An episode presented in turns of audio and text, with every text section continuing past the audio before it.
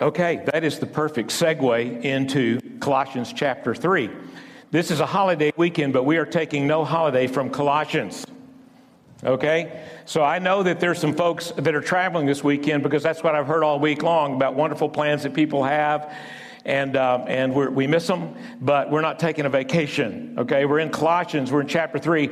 And this is crucial because we are turning the corner this morning into chapter 3.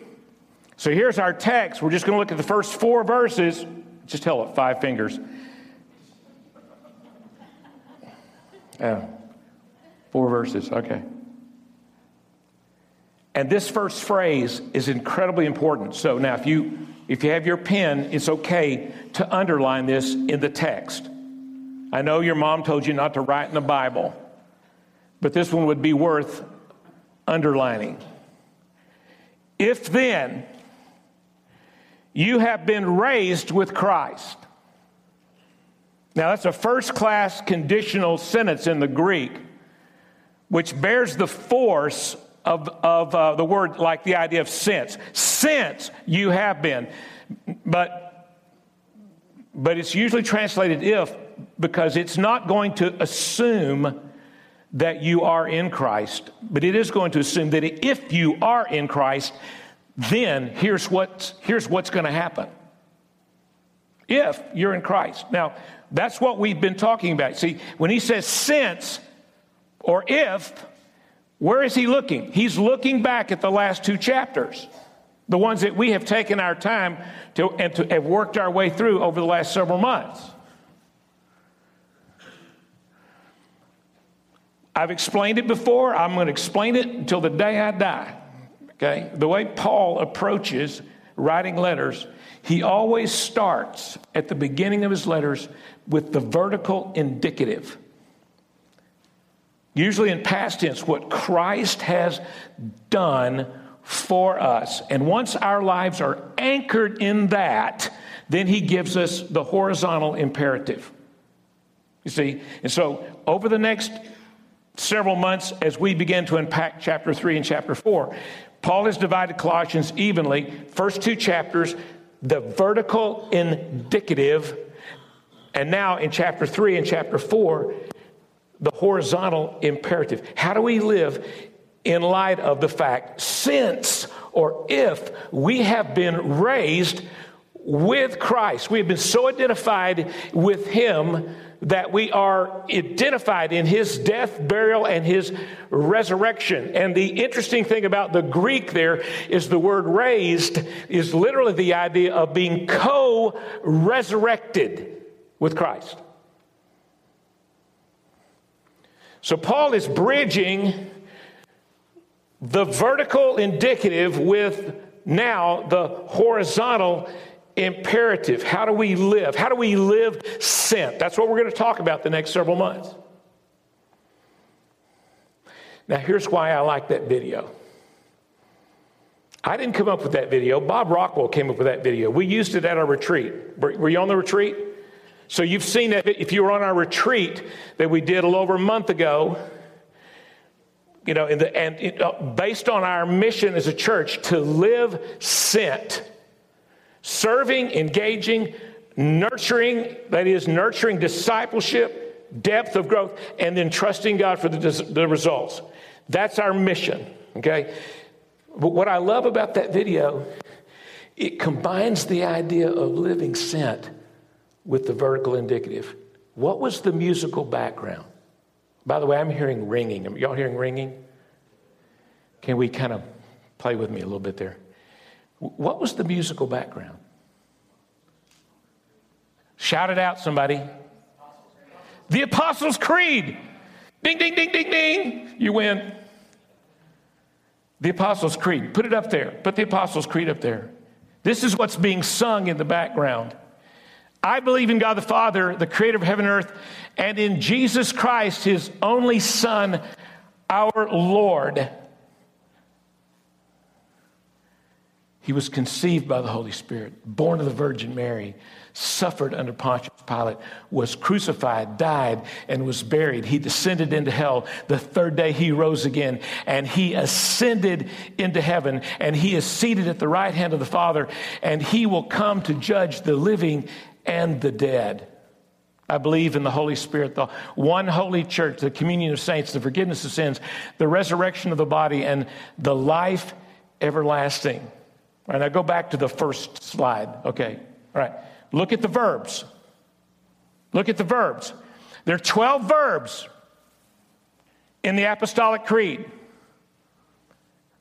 in reference to who Jesus is was conceived, was born, suffered, crucified, died, buried, descended into hell, rose again, resurrected, ascended into heaven. Say the first nine are past tense. And then there's one present tense. What's the present tense? He is today seated at the right hand of the Father. And then there are two future tense which are He will come, He will judge. You see it? It's the vertical indicative. Those first nine verbs explain the earthly ministry of Christ on our behalf, the finished work of Christ from the day he was born. There was one mission to fulfill, and he fulfilled that mission. And you see, and the last, the last indicative or past tense verb is he ascended into heaven. Okay, so now let's finish reading this text, verses 1 through 4. If then you have been raised with Christ, seek the things that are above where Christ is, present tense, where Christ is, seated at the right hand of God. Set your minds on things that are above, not on things that are on the earth. For you have died, and your life is hidden with Christ in God when Christ, who is your life, appears. Then you will appear with him in glory. So, do you see what Paul just did? He just put the exclamation point, he just put the, in the period on the indicative, the, the vertical indicative. He said, and he has ascended into heaven and he now, present tense, is in the presence of the Father, seated at the Father's right hand. He even references one day, one day he's coming and he will judge the future. When, verse 4, when Christ, who is your life, appears, then you will appear with him in glory. So if the only way we can move forward into chapter 3 and chapter 4 if you understand that you are rooted in what Christ has done. You are identified in his death, burial, and resurrection, that you are in Christ. And this isn't complicated. It requires two things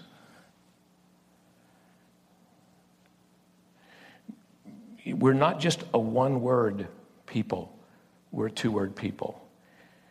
It's not law or grace, it's law and then grace.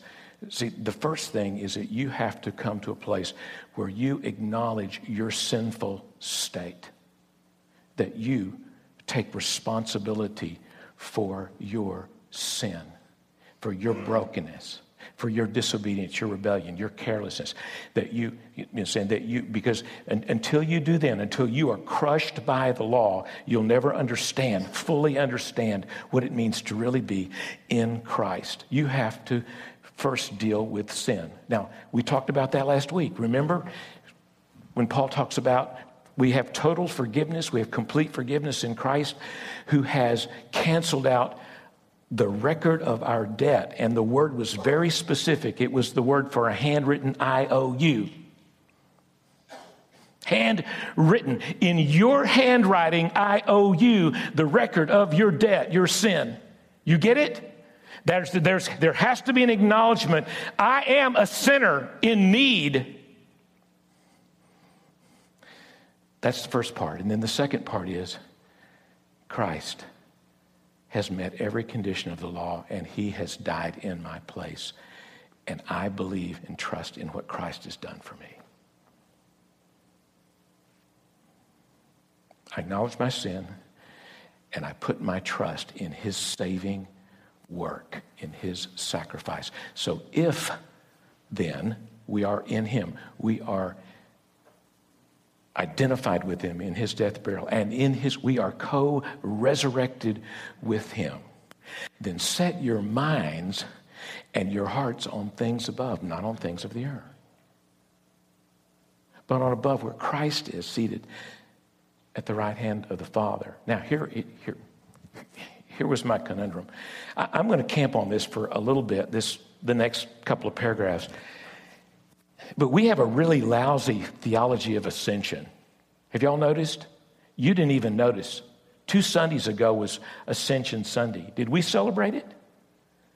Why not? Some of us grew up in a Catholic tradition. You celebrated it, didn't you? If you grew up Catholic, that's if you grew up Catholic and went to church. I'm not assuming anything. You know, it, it, it does get marked sometimes. It, it sometimes it's just a, a little blurb in the top of the bulletin Ascension Sunday. It, it was the ascension. You remember? Uh, Jesus was resurrected and he walked upon the earth for 40 days with his disciples and he continued to teach them. Right? And then at the end of that 40 days, he ascended. So let's look at the texts. Uh, you know, I, I want to I, I nail down a little bit of a, of a theology of ascension because I'm afraid we don't have one, that we don't fully understand just how important that event was. Because it brought together a number of truths about who Jesus is for us. You see, and we're somewhat casual. We just sort of see it as, uh, as an add on. And rather than it be an add on, I want to talk about it for just a few minutes this morning. So look, look, Luke chapter 24. Luke records it in his gospel. Chapter 24. Listen. And he said to them, It is written that the Christ should suffer. Now, this is after the resurrection, and he's reminding them, okay, of what has taken place because this is the, the last few verses of Luke's gospel, okay?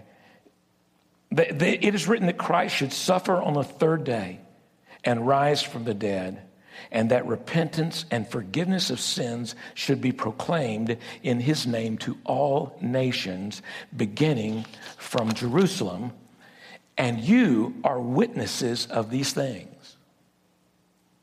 And behold, I am sending the promise of my Father upon you. But stay in the city until you are clothed, clothed with power from on high. And then he led them out as far as Bethany, which is about two miles outside of Jerusalem. So they're outside of Jerusalem. And lifting up his hands, he blessed them. And while he blessed them, he parted from them and was carried up into heaven, and they worshiped him. And they returned to Jerusalem with great joy. And they were continually in the temple blessing God. I don't know about you, but I don't like goodbyes. Do you? I don't. You know, when my grandkids come and, and they, we put them in the car seat and they drive away, I stand in the driveway and tears just fill my eyes. Because I, I, I, that parting is not, is not easy for me. And here we're, we're, we're told the disciples, Jesus, who has been with them for the past three years, is taken up into heaven and they are rejoicing. Why? I think it goes back to the conversation Jesus has with them in the upper room. Remember when he's unpacking what's going to happen after he goes to the Father?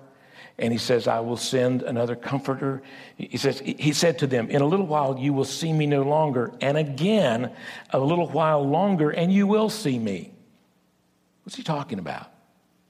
Well, disciples didn't get it either. Some of the disciples that said, scratching their heads, What is he saying to us? A little while and you will not see me, and then again a little while and you will see me, and, and, and because I go to the Father? Jesus knew that they wanted to ask him, scripture says, and so he said, Truly, truly. Now, anytime Jesus says something like truly, truly, it's really important. Verily, verily in the King James, truly, truly. I mean, the, the Hebrew word is amen, amen. That's what's in the text. It's in the Greek text. Amen, amen. Whenever he says something, it's really important, like that, right? So, so your, your ears are perking up, right? Truly, truly, right? I say to you, you will weep and lament, but the world will rejoice. You will be sorrowful, but your sorrow will turn into joy. He's talking about the experience of sorrow and grief and pain and agony that they, that they will experience because of the crucifixion, because they will see him hung on the cross. They'll see him, they'll watch him die. And then a short time later, they're going to get the surprise of their lives because they are going to see him a little while later, resurrected and Jesus says, when a woman is giving birth, she has sorrow because her hour has come. But when she has delivered the baby, she no longer remembers the pain and the anguish. That's really true, isn't it? Any moms in here? Remember how difficult it was going through labor? Remember how painful that was? But then, like 30 seconds after you give birth, I mean, Lisa works in, you know, in, in delivering babies all the time back here. I mean, right? You see this all the time, right, Lisa? 30 seconds after giving they have forgotten all the pain. It's gone because they're holding that little baby in their arms and they're just cooing. They go, oh, it's she, you know. You with me? That's a great illustration of what happened here. They're in pain and anguish and sorrow. I mean, they're just, they're in totally in the dumps for three days. You know what I'm saying? And then they see Jesus in the resurrection. They forget all the sorrow and the anguish and the pain. It, everything is turned into joy. So Jesus says, verse 22 of, of, of, John 16, so also you have sorrow now, and I, but I will see you again, and your hearts then will rejoice, and no one will be able to take your joy from you. Your joy will be unquenchable. And so here they are in the, in the ascension. They're saying goodbye to Jesus but they are rejoicing, they are worshiping, they are, it's, it's incredible. It's incredible. Because they know, R.C. Sproul says, because they know where Jesus is going and what he's going to do when he gets there. Because he's taught them.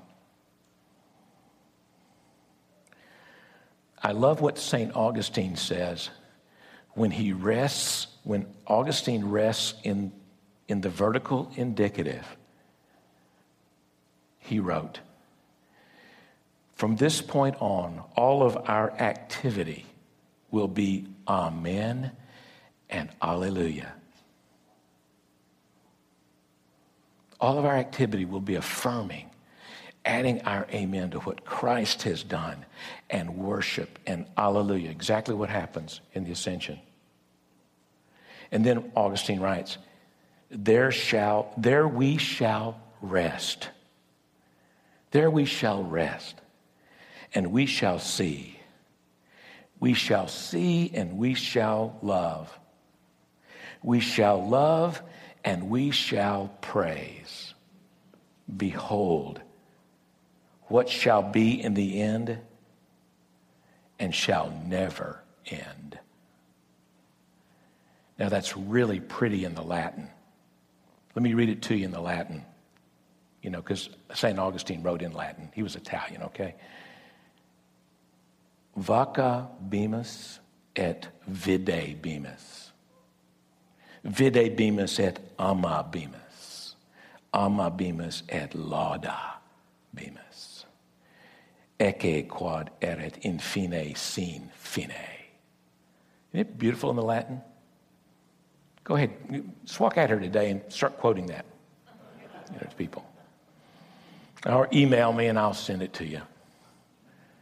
But what's he saying? He said, he said, when we rest in him, when we, when we finally understand, fully understand what he has done for us, we will rest in him. And everything, every one of our activities from that point on will be amen to what Christ is doing and has done, and it'll be alleluia because we will see him, and when we see him, we will love him. And when we grow to love him, we will praise him. Not only today, but we will praise him from this day forward, forever and ever. That's the turn that we just made here in Colossians. Now, there's one other place where, we, where it records the ascension in Acts chapter 1. So let's just read it before we, we, we move on. Acts chapter 1, beginning with verse 8, it will appear on the screen for you. And Jesus says, and this is, you see this? We're combining live sent, where we're going, with the vertical indicative, with what Christ has once and for all finished work done for us. Okay? But you will receive power when the Holy Spirit has come upon you, and you will be my witnesses in Jerusalem, and then in Judea, and then Samaria, and then to the ends of the earth. And when he had said these things, those were his last words to them, when he had said these things, as they were looking on, he was lifted up, and a cloud took him out of their sight. And while they were gazing into heaven as he went, behold, two men stood beside them or by them in white robes and said, Men of Galilee, why do you stand looking into heaven? This Jesus who was taken up from you into heaven will come in the same way as you saw him go into heaven. Okay. So the ascension of Christ is not an afterthought. We place great emphasis on what? The cross and the empty tomb. And that is appropriate. I'm saying because that's where the penalty of our sin was paid. But in victory and in, after the resurrection, there was an ascension. And it was not an afterthought, it was purposeful. And so we, we need to, what I want to do today is just nail down why the ascension matters. Why does it matter? Are you with me? Why does the ascension matter? I'm going to give you eight quick words, okay? Eight quick words. Number one, continuation. Continuation. Okay? In Acts chapter 1, when Luke introduces the book, he has written the gospel and now he's writing a history. He's writing a history, a record of the early church. And he says this In the first book, Theophilus, I dealt with all that Jesus began to do and to teach until the day that he was taken up. He ascended.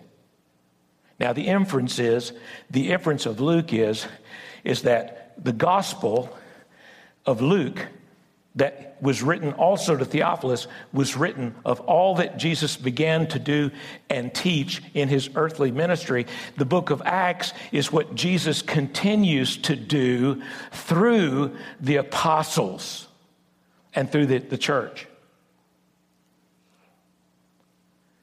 He doesn't just send us out without power and without provision. Remember, he tells them to wait with a purpose, to pray and wait with a purpose.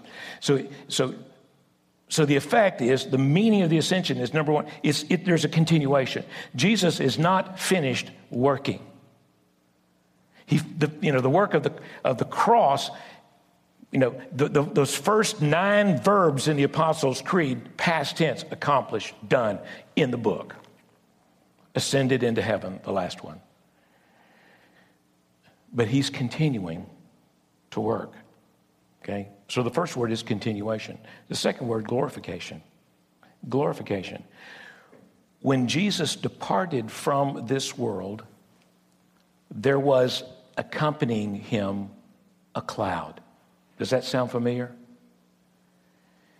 How is the presence of God known in the Old Testament? A cloud and a pillar of fire, the Shekinah glory of God. What Luke records for us is that he was taken up by a cloud, a symbol of God's glory and God's, God's presence. You see, when Jesus, when Jesus left heaven to come down on earth, he emptied himself and took the form of a servant. He, he humiliated himself for us. He left his glory in heaven. When he returns in the ascension, he is glorified in the ascension. His humiliation is over, and now his exaltation has begun. So it's continuation. He continues to work. He is now glorified back in heaven where he belongs in glory, in exaltation. And there's a third word, incarnation. What does the ascension do to the doctrine of incarnation? You thought about it? The ascension tells us that Jesus will forever be in his incarnate state. He, res- he, he resurrects bodily, he ascends bodily into heaven because he ever lives in physical body, in his humanity in heaven. So when we see him in heaven, we will recognize him. And you've heard it said before there, you know, that he will wipe away all tears. There will be no wounds. The, the only wounds visible in heaven will be easy to spot. They will be the wounds in his hands, his feet inside, the scars left on our behalf. The incarnation is eternal. That's one of the meanings, you know, that's, that's in this idea of the ascension. Gerrit Scott Dawson, who wrote a book on the ascension, says, He is forever the incarnate one, and he keeps his humanity for all eternity. And he affirms our humanity, and we have the assurance that we will one day join him physically.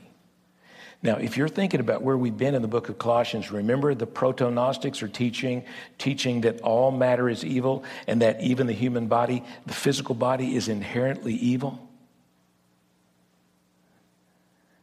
And Paul is saying that through Christ, through his resurrection, through his perfection, he goes incarnate in flesh into the presence of God, and we will one day join him in the flesh, complete in him.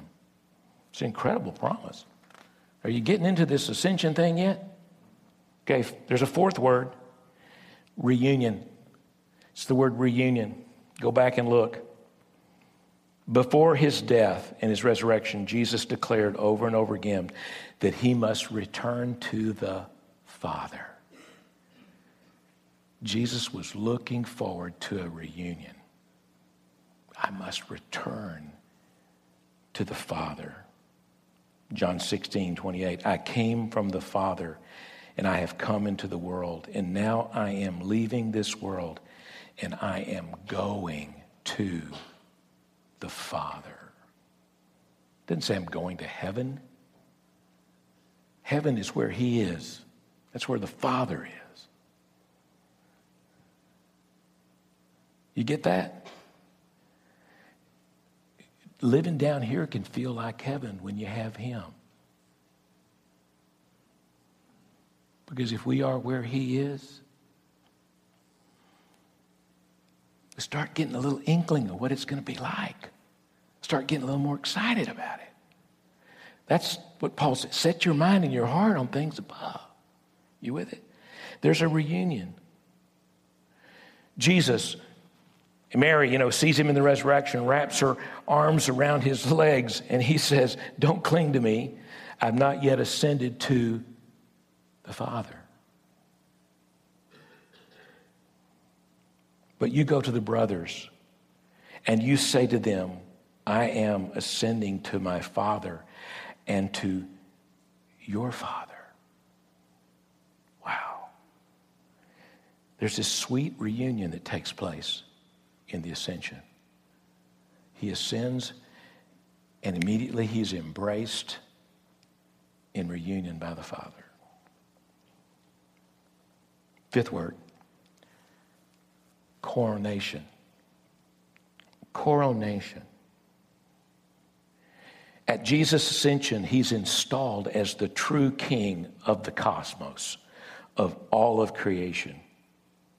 According to the Apostles' Creed, see, he ascended into heaven. He sits at the right hand of the Father, of God the Father. What is the right hand? It's the throne. It's the place of authority and power. So he's not just reunited with the Father, but the Father, the Father says, Come and sit on the throne at my right hand with all power and authority. There is a, there is a coronation that takes place in the ascension. This suggests exactly what Daniel was proph- prophesying in Daniel chapter 7. Let me read this, beginning with verse 13. Dan- here's Daniel's vision. I saw in the night visions, and behold, with the clouds of heaven, there came one like a son of man. And he came to the Ancient of Days, God the Father, and was presented presented before him, and to him was given dominion and glory and a kingdom. And all peoples and nations and languages should serve him. That all people, nation, and languages should serve him. His dominion is an everlasting dominion which shall not pass away, and his kingdom one that shall never be destroyed.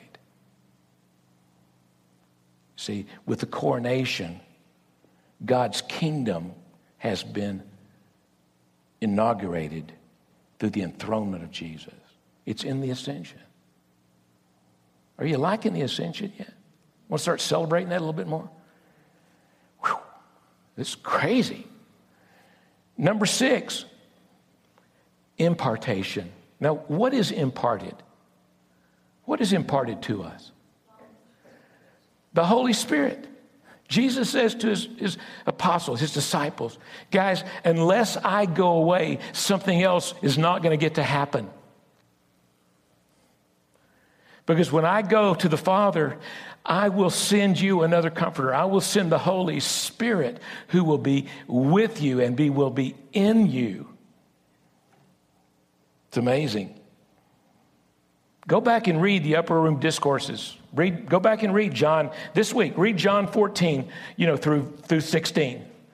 And just pay attention to what Jesus says about the Holy Spirit in those last moments with his disciples, because he's, he's saying, When I go, there will be an impartation. That's exactly the message that he reiterates again at the end of Luke's gospel and at the beginning of the book of Acts when he says, And you shall receive power. Go and tarry in Jerusalem until the promise is realized in you. You shall receive power, dunamis, dynamite. You shall receive power when the Holy Spirit comes upon you, and you will be my witnesses. You will live sent. No way around it. Because you will have power, you'll have my power. Gerrit Scott Dawson wrote a, a, little small, if you, if you ever want to read on the ascension, it's about 60 pages. I found it this week, love it. Great little book. The Ascension of Christ. Gerrit Scott Dawson. Listen to what he says. Is going, this is going to blow you, this is going to knock your socks off. Are you ready? You ready? We, we, we have a closer relationship with Jesus now than his disciples ever did in the three years that he walked with them. Think about it. We have a closer relationship with Jesus now than his disciples ever did in the three years that they walked with him. What do you think about that? It's the point. They walked with him for three years. They watched everything he did. They heard everything that he said, but he was outside of them. They were standing next to him. And what, you know, what Gerrit Scott Dawson is saying now, this same Jesus, if you are in Christ, the Spirit of God has come and he lives in you. You are closer to him than the disciples ever were during his earthly ministry. Do you believe that? You start believing that, it'll change your life. You start understanding what the, the work of the Holy Spirit is in our lives, it'll start, you it turn you upside down. There's been an impartation, and it happens as a result of the ascension. Are you liking the ascension yet? Number seven, intercession. Intercession. What's Jesus doing right now? In the present tense. What's he doing right now?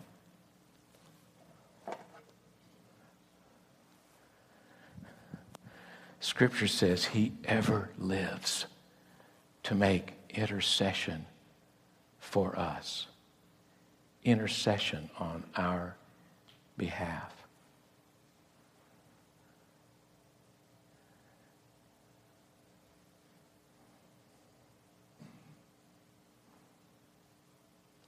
If you have an intercessor like that, somebody like that praying for you, who has that kind of access to the Father, it's amazing to me that sometimes people come up to the pastor and they think I have a direct line to God. So if the pastor is praying for you, that's going to make a real big difference. Listen, what if you had Jesus praying for you? I mean, the one who's sitting right next to the Father.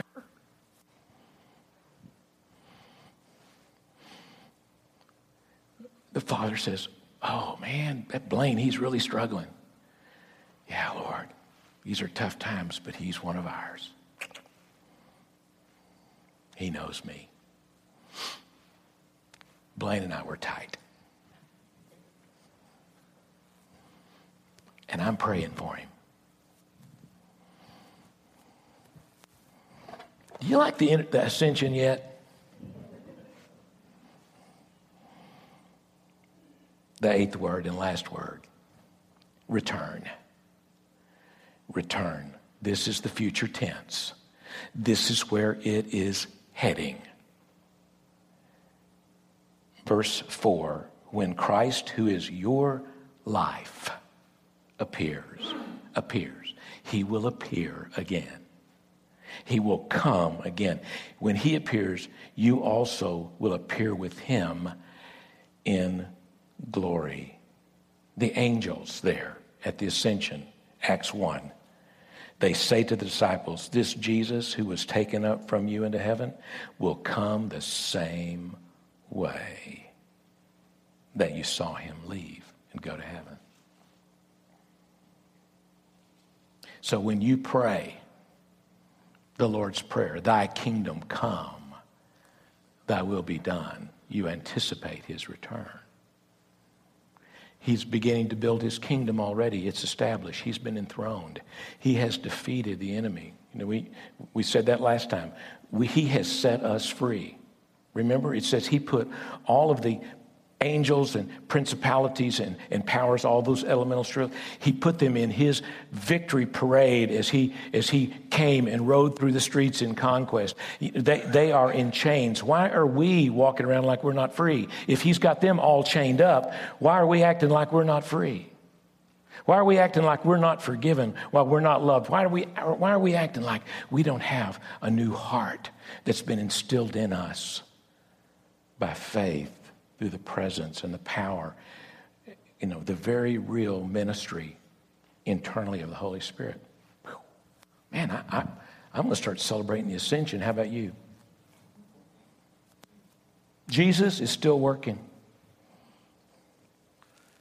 He's still working. I wonder what he wants to do with Willabend Church. I think as we start unpacking chapter three and chapter four, we're going to have, have, we're going to have a pretty clear sense of what he wants to do. Don't you think? Of what it means to live sent. But folks, we won't get anywhere. We won't get anywhere if we are not in Christ raised up, co-resurrected with him into new life with a new heart and with a new purpose. Let's pray.